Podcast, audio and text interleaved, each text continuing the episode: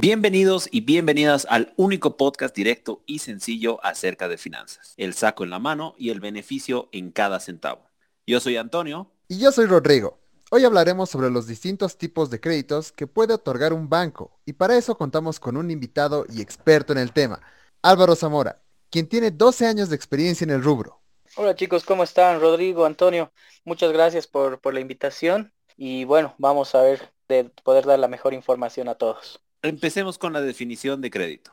El crédito es un préstamo de dinero que una entidad financiera otorga con el compromiso de que se devuelva el monto de forma gradual con un interés.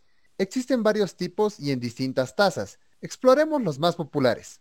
Empecemos con el crédito de vivienda. Con este se puede comprar una vivienda nueva o usada, o incluso un terreno para la construcción de una casa. En Bolivia este crédito está regulado por el Estado como el crédito de vivienda social. Tenemos dos tipos. Uno es el crédito social, que actualmente muchos bancos ya no lo están dando y tenemos el crédito de hipotecario normal, en el cual eh, los requisitos prácticamente son los mismos, ¿no? Para personas, por ejemplo, asalariadas, pedimos boletas de pago, las tres últimas boletas de pago, el extracto del FP, fotocopia de carnet, factura de luz del inmueble que están ocupando actualmente y con eso se hace un análisis formal. Se define el monto, el plazo y la tasa. Se pide los siguientes requisitos, eh, que vendrían a ser el folio real actualizado, impresión no mayor a 30 días, impuesto eh, del 2020 en este caso, testimonio de propiedad, catastro actualizado y carnet de identidad del vendedor. También tenemos el crédito vehicular, el cual permite obtener un automóvil nuevo o de segunda mano.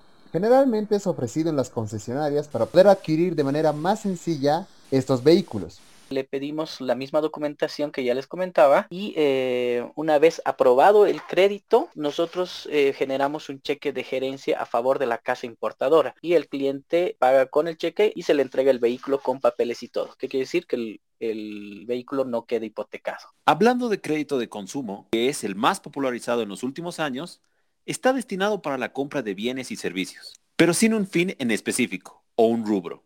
Incluso se podría obtener este crédito para dar una fiesta o viajar incluso. Alvarito, ¿nos puedes dar un poco más acerca de este crédito?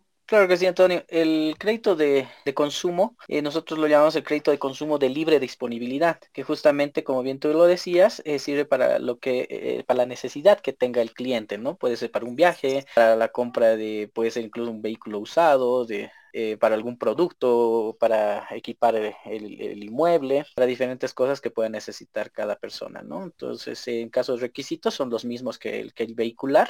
Ahora, hay algunos créditos que solamente están en algunos bancos y por ende son menos conocidos, como el de estudios, el cual aplica para carreras técnicas de pregrado y posgrado. Generalmente se desembolsa directamente a la institución educativa.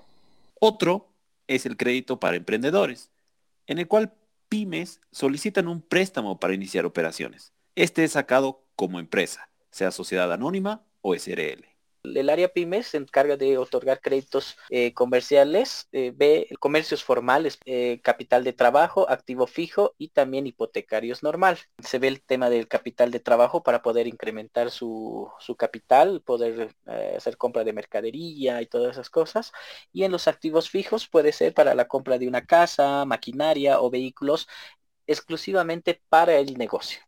El de microcrédito mm, ven el tema más al comercio informal, a, tal vez a las señoras que venden eh, en la calle, no tienen un flujo muy elevado, digamos, como grandes comerciantes, ¿no? Entonces, el análisis que les hacen al, al, inventario que ellos tienen. Entonces, depende del inventario que tengan en su puesto o negocio, se les otorga el crédito. Finalmente, tenemos las líneas de crédito, de las cuales hablamos antes es una cantidad de dinero que un banco pone a tu disposición en tu tarjeta de crédito con un monto máximo y un tiempo definido. Álvaro, ¿podrías explicarnos a mayor detalle este otro tipo de créditos y también la tarjeta? Claro que sí te permiten poder hacer compras en establecimientos, hacer compras por internet, pagar eh, servicios, pagar el, alquiler de un vehículo, la reserva de hoteles con una sola firma. Son los mismos requisitos para el crédito de consumo y para el como para el crédito vehicular. Y dependiendo del ingreso de cada cliente se puede definir la línea que se le puede otorgar. Con eso concluimos el podcast de hoy. Gracias por escucharnos y no olviden que las finanzas son sencillas y nuestra meta es que todos puedan entenderlas.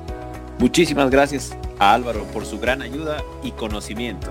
Muchas gracias Rodrigo, Antonio por, por la invitación y cuentan conmigo para cualquier momento poder eh, dar un poco más de información respecto a todo lo que son finanzas, créditos, cajas de ahorro y todo lo que se refiere a la banca. Muchas gracias.